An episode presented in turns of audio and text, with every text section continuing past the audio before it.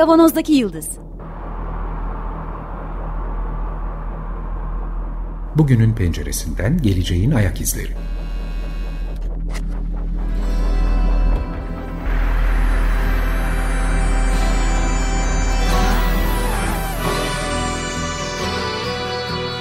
Hazırlayan ve sunanlar İsmail Başöz, Haluk Levent, Mustafa Yılmazer ve Fethiye Erbil.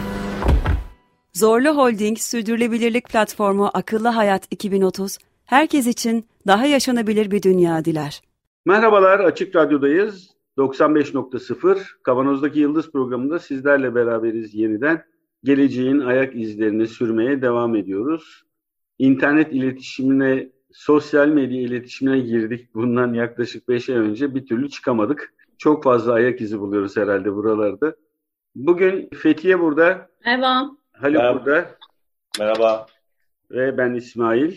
Sözü çok uzatmadan Fethiye'ye vereceğim ama geçen hafta bahsettiğimiz, size söz verdiğimiz konuları baş halinde söyleyip Edward Snowden'ın Apple'ın son sürümü hakkındaki yazısı ve Pegasus casus yazılımı hakkında Arundhati Roy'un yazıları üzerine konuşacağımızı söylemiştik. Bu iki yazıyı da radyomuzun sitesinden ayrıca bulabilirsiniz. Bunu belirtmek istedim sadece. Fethiye Erbil'de sözümüz. Buyurun. Teşekkür ederim. Çok heyecanlandım. Bayağıdır açılışı ben yapmamıştım böyle konuya. Yine ben yaptım ama. Evet doğru. Ee, dönüp dolaşıp gözetim toplumu meselesine, ondan sonra şirketlerin ve devletlerin bundan kazançlarına ve bireyler olarak biz ne yapabiliriz ve sanırım Snowden'ın tarifiydi bu. Bedenimizin artık bir teknolojik uzantısı olan e, cep telefonları ya da işte bilgisayarlarla, tabletlerle ilgili ilişkimize dönüp dolaşıp geliyor. Sanırım birkaç seneden bunları konuşacağız. Öyle Bunu gözüküyor. bir daha altını çizelim mi? Bedenimizin uzantısı dedin değil mi? Yani Bedenimizin bir uzantısı diyor Snowden. yapay yapay organlarımız. Gerçekten öyle. Bütün anılarımız orada, iş e, ya da aile özel yazışmalarımız orada, fotoğraflar orada, şifreler orada, finans işlerimiz orada. Orada olmayan hiçbir şey yok. Hatta geçen gün ben kampüse gidecektim. Evden çıkarken aceleyle çıkmışım. Telefonu unutmuşum falan. Epey bir yolu geri geldim şey otobüse, metroya binmeden. Çünkü kampüse giremem telefon olmazsa. HES kodu vesaire her şey orada. Ezberimde hiçbir şey yok yani. Hakikaten Bir tıptan bir benzetmeyle gideyim. Yaşam destek ünitelerimiz bunlar biz. tam tam öyle. Oksijene bağlandık yani. Evet, oksijene mi, karbon monoksite mi bağlıyız? Onu bilemiyorum artık. Yavaş yavaş zehirleniyoruz demek istiyorsun. Karbon monoksit öyle yapar diyorsun. Değil mi? Değil mi? Şimdi aramızdaki en teknik Ama bir olmayan şey daha söyleyeceğim. Karbon monoksit deyince çok özür dilerim. Uyu- uyuyarak gidilir Evet. Aa, aa, o zaman güzel bir benzetme olmuş. Tatlı, tatlı rüyalar görerek işte. Tatlı rüyalar. Yaşam destek ünitelerimiz bizi neyse tamam söyleyeceğimizi söyledik. Artık daha fazla dramatize etmeyelim. Telefonlarınızı kırın diye programı kapatacağız. Öyle gözüküyor biz bugün. Ben şey diyordum, aramızdaki bu teknik meselelere, mühendislik meselelerine, veri meselesine en hakim olmayan insan benim. En de teknik tarafını merak etmeyen insan da benim ama sosyal e, uzantılarını merak eden biri olarak bu sefer dersimi olabildiğince çalışmaya çalıştım. Bir hatam olursa Haluk hocam beni düzeltsin. Bu Apple'ın yeni gündeme getirdiği ve Eylül'ün ortasında yani 5-6 gün sonra e, başlatacağı e, uygulamayı bir anlatarak programa başlamak isterim açıkçası ben. Ondan sonra bunun nasıl sonuçlara yol açabileceği, neden veri bilimcileri ve işte birçok demokratik sivil hak savunucusu tarafından Apple'ın topa tutulduğu, ona dair bir açık mektup yazıldığı ve bunun yaratacağı büyük potansiyel hasarlar neler olabilir onları tartışmayı beraber yaparız. Detaylarına girmeden önce şeyi de şey notunu da aktarayım. Çulhan'ın kitabını ben böyle bitiremeden programlara katılmıştım. Bu hafta oturdum ve bitirdim. Onun Dost Big Brother bölümünde benim Psikopolitika kitabı. Evet, Psikopolitika. Psikopolitika kitabı. Onun Dost Big Brother bölümünde benim yaşımın yetmediği bir e, anekdotla karşılaştım. Sizler belki hatırlarsınız. E, 1984'te Amerika'daki Super Bowl'da böyle herkes televizyona kilitlenmişken ekranı dolduran bir reklamı varmış Apple'ın. George Orwell'ın 1984 kitabına böyle referans vererek diyor. Apple diyor kendini Orwell'ın gözetim devletindeki insanların kurtarıcısı olarak gösterir. İradesiz ve duygusuz görünümlü işçiler büyük bir hangarda Big Brother'ın tele ekranda yayınlanmakta olan fanatik nutkunu dinliyorlar. Bu sırada peşinde düşünce polisleri, bir kadın sporcu koşarak hangara girer, duraklamadan ekrana doğru koşar, hoplayan memelerinin önünde bir balyoz tutmaktadır. Big Brother'a doğru kararlı bir şekilde ilerleyerek balyozu şiddetle tele ekrana fırlatır, tele ekran ışıklar saçarak patlar, insanlar kendilerine gelir. Reklamdaki ses 24 Ocak'ta Apple Macintosh'u sunacak. O zaman 1984'ün neden kitaptaki 1984'e benzemeyeceğini anlayacaksınız der diyor. Böyle başlamış Apple. Çok güzel reklammış. Gerçekten ve 2021'de geldiği yer şurası. iOS 15 işletim sisteminde iPhone'lara, telefonlara, sonra bilgisayarlara, tabletlere yani Apple'la çalışan işletim sistemi e, iOS olan bütün cihazlara yeni bir yapı getiriyor. Yeni bir kontrol mekanizması getiriyor. Ben bunu sadece fotoğraflar üzerinden zannediyordum. Okudukça anladım ki sadece fotoğraflar üzerinden değil. İki tane bunun hatta üç tane e, adımı var. Birincisi Apple cihazlarındaki arama butonu ve Siri'yi kullanarak kullanıcıların yaptığı aramalarda çocuk istismarıyla ilgili olabilecek anahtar herhangi bir kelime kullandığında o telefon ya da cihaz kullanıcısı iki sonuç çıkaracakmış onun karşısına. Bunu rapor edin yetkililere. Güvenlik görevlerini rapor edin. İki, eğer kendinizi bu konuya çekilmiş hissediyorsanız yani işte pedofiliye yatkın hissediyorsanız yanlış anlamadıysam The Verge'den okuduğum bir bilgi bu.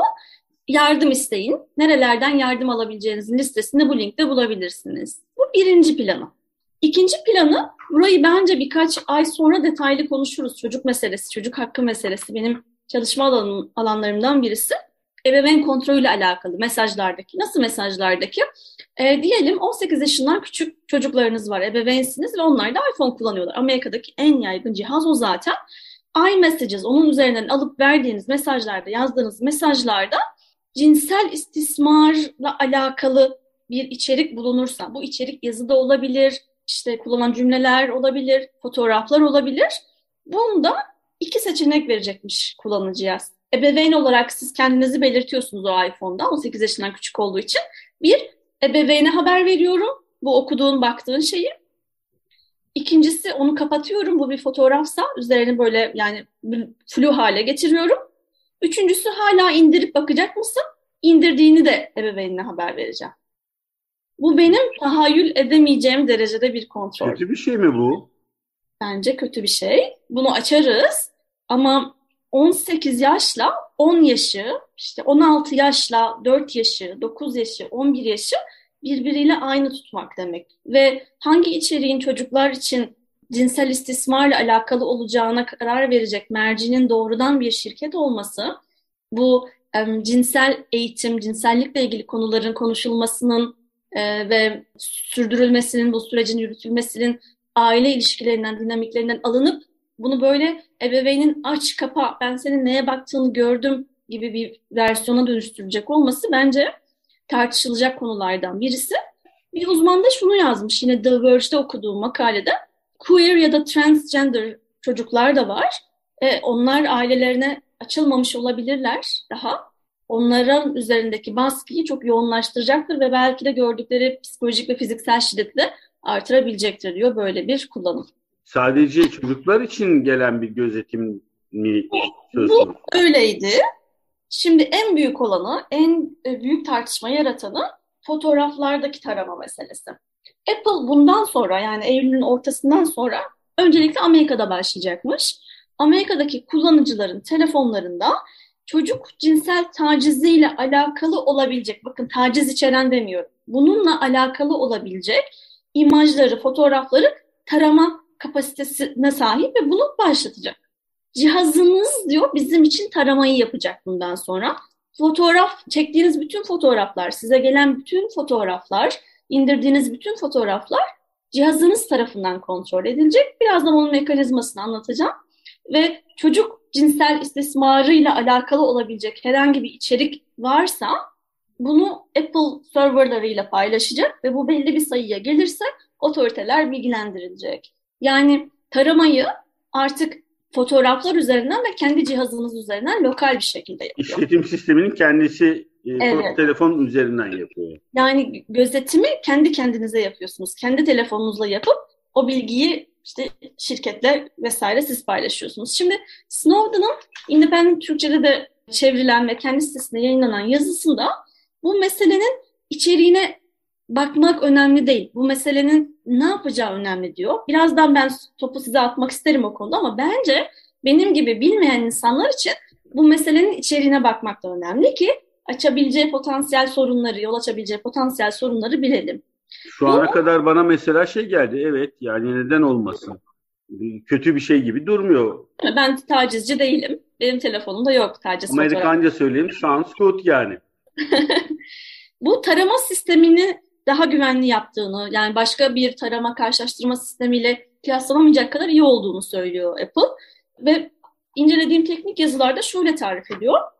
Normalde mesajlar, ben sana bir mesaj attığımda uçtan uca şifreleme kullanıyorsa ki Apple bunu kullanan şirketlerden biri yakın zamanda WhatsApp kullandığını açıkladı vesaire.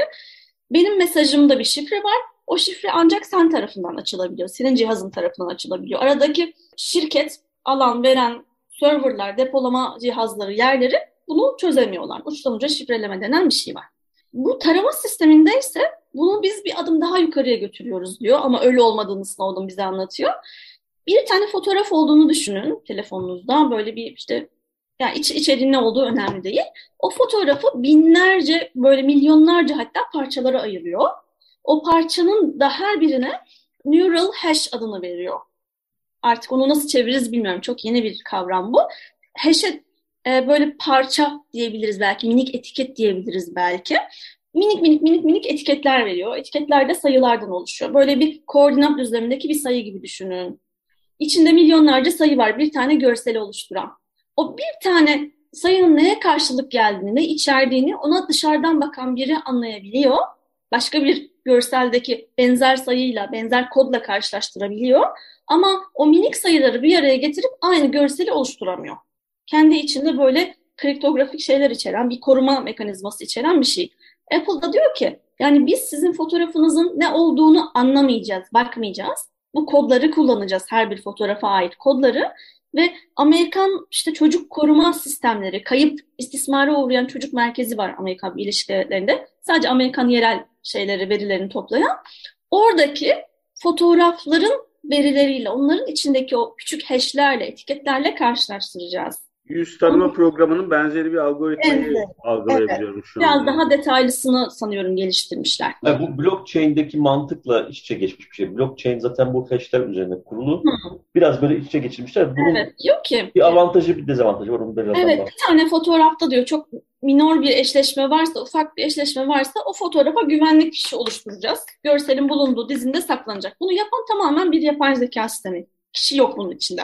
Fakat diyor belli bir eşiğin üstüne gelirse, Apple daha bu eşiği açıklamadı. Beş fotoğraf mı tehdidine oluşturuyor artık neyse. Orada diyor bizim insanlarımız, insan çalışanlarımız devreye girecek. Manuel inceleme yapacağız ve gerçekten bir çocuk istismarıyla alakalı buna kanıt oluşturabilecek bir potansiyel tehdit oluşturabilecek bir şey varsa biz bunu yetkili makamlarla paylaşacağız. Telefonunuz devreden çıkarılacak, polis gelecek vesaire işte mahkeme süreci başlayacak. Ve buna Hala hala iyi gözüküyor. değil mi? Evet. Snowden diyor ki elbette diyor bu well intentioned, iyi niyetli. Apple'a yazılmış bir açık mektup var. Az önce de girişte de söylediğim veri bilimciler ve e, insan hakları savunucuları tarafından. O açık mektupta da öyle diyor. Well intentioned, iyi niyetli yapıyorsunuz ama bunun nelere yol açabileceğini beraber konuşmamız, tartışmamız lazım. Birincisi doğrudan telefonunuzdan, tabletinizden çalışan, merkezi orası olan bir e, gözetim sistemi kurmuş oluyorsunuz. Ki bu da diğer uygulamalarda uçtan uça şifreleme kullanılıyor. Mesela o telefondan kullandığınız işte yazışma programları, sosyal medya araçları. Fakat orada diyor uçtan uca şifreleme yok o, o işte o mekanizmada. Bu bir arka kapı, bir açık oluşturuyor. Hacklenmesine bir kapı oluşturuyor. Yani Apple bunu ben bu amaçla kullanacağım dese de oraya sızanlar, o verileri almak isteyen kötü niyetli insanlar, şirketler, gruplar, hükümetler, devletler bunu çok kötü amaçlar için kullanabilir. Hatta Apple'ın kendisi de. Şimdi oraya geliyoruz işte.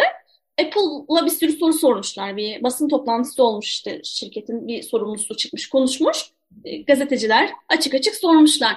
Peki demişler siz bunu şimdilik çocuk cinsel istismarı için kullanacağınızı söylüyorsunuz. Ama size işte Hindistan gibi, diğer yazıda da bahsedeceğimiz Hindistan gibi bir ülke gelse, ne bileyim şimdi Taliban, Afganistan gelse, bir diktatörlükle yönetilen bir ülkenin hükümeti gelse ve bunu muhalifler için kullanmak istesem, bu içerik taramasını, ondan sonra kendi çalışanları için kullanmak istese, ne bileyim öğrenciler için kullanmak istese, ne diyeceksin? Bir ay önce yaptığımız Pegasus casus yazılım sohbetinde de benzer şeyler söylendi. Kesinlikle. Ahmet Sabancı, Newstop Turkey'den o bu şekilde söyledi. Yani gayet iyi niyetli. başlıyor değil mi? Terörizm, Pegasus casus yazılımı evet uyuşturucu kaçakçılığı ve terörizm için sattıklarını söylüyorlar ama biraz önce verdiğin örneklerdeki gibi diğer ülkelerdeki muhalifleri izlemek e, için kullanıldığını çok fazla örneği ortaya çıktı zaten. Arada halen bir fark var yalnız. Pegasus doğrudan bu gözetleme servisini hükümetlere vermek üzere bir yazılım geliştiriyor. Apple'dan farklı olarak. Yani onlar zaten açık açık ilan ediyorlar. Yani biz bir gözetleme sistemi e, oluşturduk. Bunun önünde en, bunun sızmasını engellemek çok zor. Ama bunu paketlerken bir meşruiyet zemini yaratmak için işte terörizme karşıyız, şunla bunu falan diyorlar. Ama Apple'da yapılan iş, Apple işte zaten bu bireysel verilerin korunması, en başından itibaren bireysel verilerin korunmasını öncelikli hedef olarak almış ve bu iddiayla çıkmış bir şirket. Dolayısıyla bu iddiayla çıkmış bir şirketin bu tür bir arka kapıdan başkalarının sızmasına yol açabilecek bir programı her bir telefona teker teker yüklemesi iOS 15'te beraber yani iOS 14'te kalanlar buna maruz değiller tabii ki. iOS 15'te yeni işletim sistemiyle birlikte böyle bir kapıyı ardına kadar açık bırakarak bütün telefonları bir hedef haline dönüştürmek. Çünkü hackerların da buna hedeflemesi yani hükümetlere çalışan kara hackerların e, bunu hedeflemesi kaçınılmaz bir şey olacak. Evet ve burada eklemek istediğim şu var. E, siz kullanıcı olarak illa telefonunuzdaki bilgileri işte eğer bir Apple kullanıcısıysanız cihazınızdaki bilgileri doğrudan bulut sistemiyle paylaşmak zorunda değilsiniz. Ama bir müddet sonra yer çok azalıyor ve paylaşmak zorunda kalıyorsunuz. Bu da bir seçenek gibi değil ama yine de ben bunu paylaşmıyorum diye o butonu deaktif hale getirirseniz, kapatırsanız diyor Apple. Tamamen diyor şey sizde, güç sizde, kontrol sizde diyor. Bu sisteme katılmak istemiyorsanız katılmayabilirsiniz. Valla ben kendi bu, telefonumda bunu yapıyorum. Ben bilgisayarıma indiriyorum bulut yerine. İşte Snowden da diyor ki madem diyor derdiniz çocuk cinsel istismarıyla alakalı fotoğraflarla bunun, bunları tespit etmekle, bu kişileri tespit etmekle ilgili o zaman diyor zaten cinsel istismarı gerçekleştiren işte pedofil böyle ağlar, networkler, şebekeler var ya onlar diyor bu iş, bu şeyi butonu deaktif yaparlar ve bütün işlerine devam ederler diyor. Burada diyor derdiniz bunu azaltmak değil, derdiniz Apple'ın hiçbir şekilde veri paylaşmıyor diye böyle insan kullanıcılar tarafından iyi ama devletler, hükümetler tarafından kötü bir ismi var ya, imajınızı düzeltmek diyor burada. Ve iki sene önce hatırlarız hayal meyal hepimiz. Biraz daha detayına bakalım. Snowden'ın yazısında geçiyor. Bütün dünyada uyguladığınız politikanın aksine Çin'de diyor insanların verilerini hükümetle paylaşmayı, devletle paylaşmayı tamam dediniz, okey dediniz diyor. Bunu bir kez yapan bundan sonra başka meselelerde yapacaktır. Ticari çıkarlar söz konusu olursa.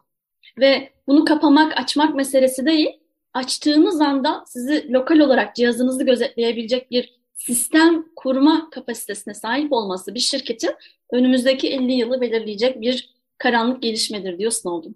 Bu eleştirilere karşı bir cevap var mı Apple'dan?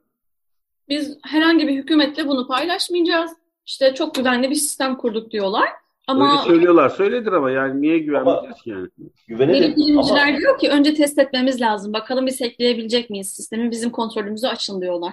Sorun bu zaten. Şimdi hükümetle bilinçli ve planlı bir şekilde ya da belli bir ticari çıkar amacıyla verip paylaşıp paylaşmamayı Apple'ın istemesinin bir önemi yok. Şimdi bütün telefonların potansiyel olarak hacklenmesini ve bu hacklenmenin yani target, hedeflenmiş bir telefonun hacklenmesini e, ve bu hackleme gerçekleştirilecek olduğunda, gerçekleştirildiğinde daha doğrusu hazır bir gözetim programının e, yüklü olması, yani az algoritmik olarak yüklü olması anlamına geliyor. Bu Şimdi, mesele sadece hacklenmekle de alakalı değil Haluk. Yani o sanıyorum ufak bir kısmını oluşturuyor. Snowden diyor ki esas mesele diyor neyin size, hangi bilginin, verinin size, sizin ve size ve telefonunuza hangisinin onlara ait olduğunu kalıcı olarak yeniden tanımlıyor bu hamle diyor. Siz zannediyorsunuz ki bu telefon benim. Bunun içindeki çoğu şey benim izin verdiğim müddetçe benimdir. Öyle değil diyor. Doğrudan telefon Apple'ın ve Apple'la işte herhangi bir şirketle anlaşmalı olan hükümetlerin.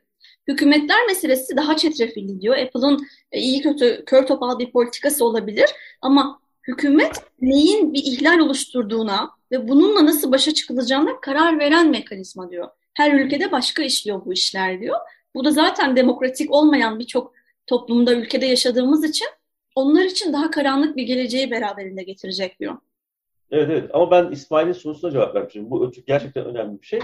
Yani Apple'a güveniyor, yüzde yüz Apple'a güveniyor olsak bile, e, o politikaya çok sadık olduğunu düşünüyor olsak bile potansiyel bir risk yaratmış oluyor. Ve bu riski Apple kullanıcılarının tamamı istiyor mu? Değil mi? Mesela en azından bir switch koy ya da bir seçenek sun. Ben e, iOS 15'i indiren herhangi bir Apple kullanıcısı bu algoritmayı ya da bu programı e, yükleme veya yükle seçeneğine sahip olsun. Onu mesela böyle bir seçenek sunmuyor. Baştan e, kendi politikası gereği e, ve bunu da işte çok hassas bir noktadan meşruiyet yaratmaya çalışarak hı hı. yapıyor. Dolayısıyla bunun arkasında Apple'ın gerçek düşüncesinin ne olduğu konusunda da o zaman bir kuşku çıkıyor ortaya. Benim biraz önceki sorularım, sözlerim elbette ironik. E, İronikti, evet. İronik sözlerdi tabii ki.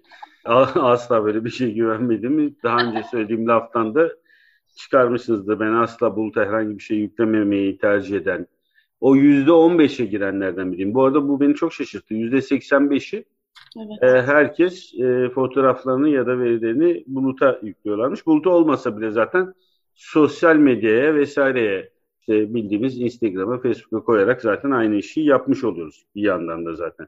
Burada sadece gündeme getirilen anladığım kadarıyla sadece çocuk e, istismarı konusunda bir koruma kalkanı oluşturma niyetiyle yola çıkılan bir işletim sisteminin çok daha büyük açıklara yol açabileceği ve bunun tıpkı Pegasus casus yazılımında olduğu gibi tıpkı demesek bile benzer şekilde başka amaçlar için kullanmak, takip amacıyla kullanmak için niyetlenen kişi ya da kuruluşlara çok önemli bir altyapı sunduğunu söylüyor Edward Snowden anladığım kadarıyla. Değil mi? Yani şöyle somut bir örnek verebilirim bitirmeden. Bu Apple'a yazılan açık çağrıda Security and Privacy diye bir dergide yazar olan, bir araştırmacı olan birisi şöyle yazmış. Doktor Nadim Kobesi. Diyor ki Apple Suudi Arabistan'da e, FaceTime programını diyor satmıyor diyor. Yani işte, iPhone'ları FaceTime olmadan satıyor diyor. İçine onu koymadan satıyor. Çünkü oranın yasaları e, böyle uçtan uca şifrelenmiş telefon görüşmelerine izin vermiyor diyor. Apple'ın parmak izi niteliğindeki bir özelliktir FaceTime ilk çıktığından beri ve o olmadan satıyor.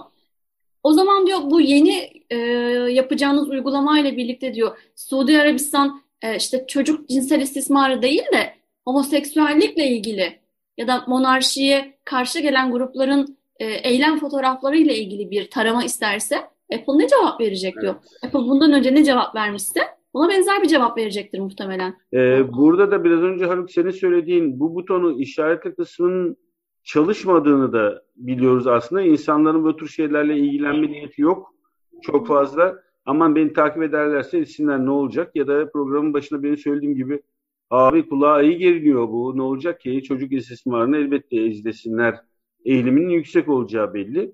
Bu noktada e, bizlerin tekrar tekrar o geçmiş programlarda sıkça söylediğimiz gibi farkındalığımızın yukarılarda olması gerekiyor olabildiği kadar. Bunu isteyeceğiz mi, kabul edeceğiz mi?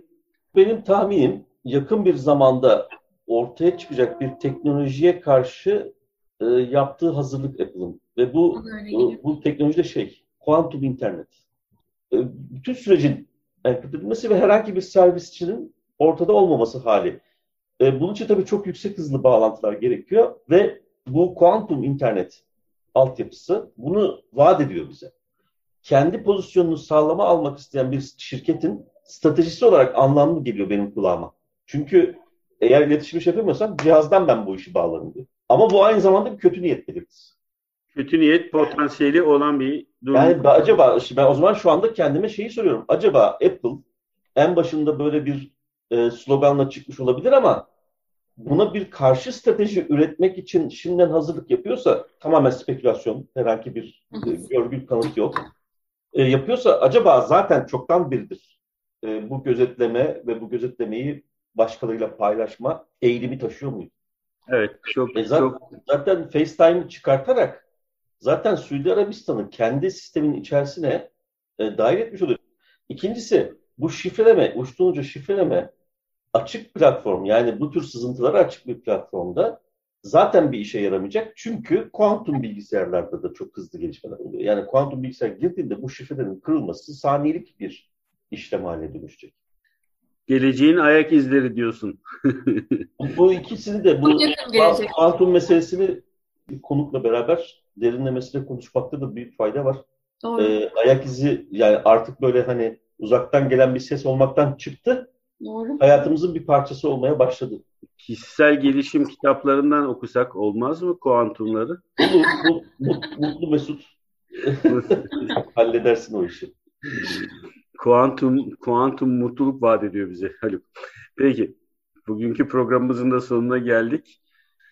Bu programın size ulaşmasını sağlayan bütün Açık Radyo çalışan arkadaşlara yine her zaman olduğu gibi içten teşekkürlerimizi iletmek boynumuzun borcu.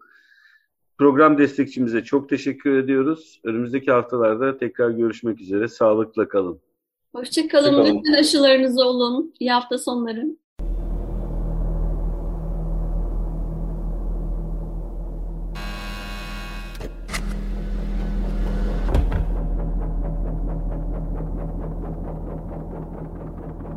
Kavanozdaki Yıldız Bugünün penceresinden geleceğin ayak izleri.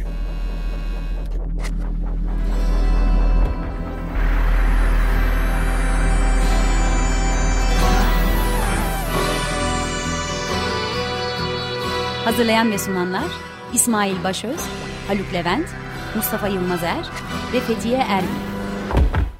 Zorlu Holding Sürdürülebilirlik Platformu Akıllı Hayat 2030 sundu.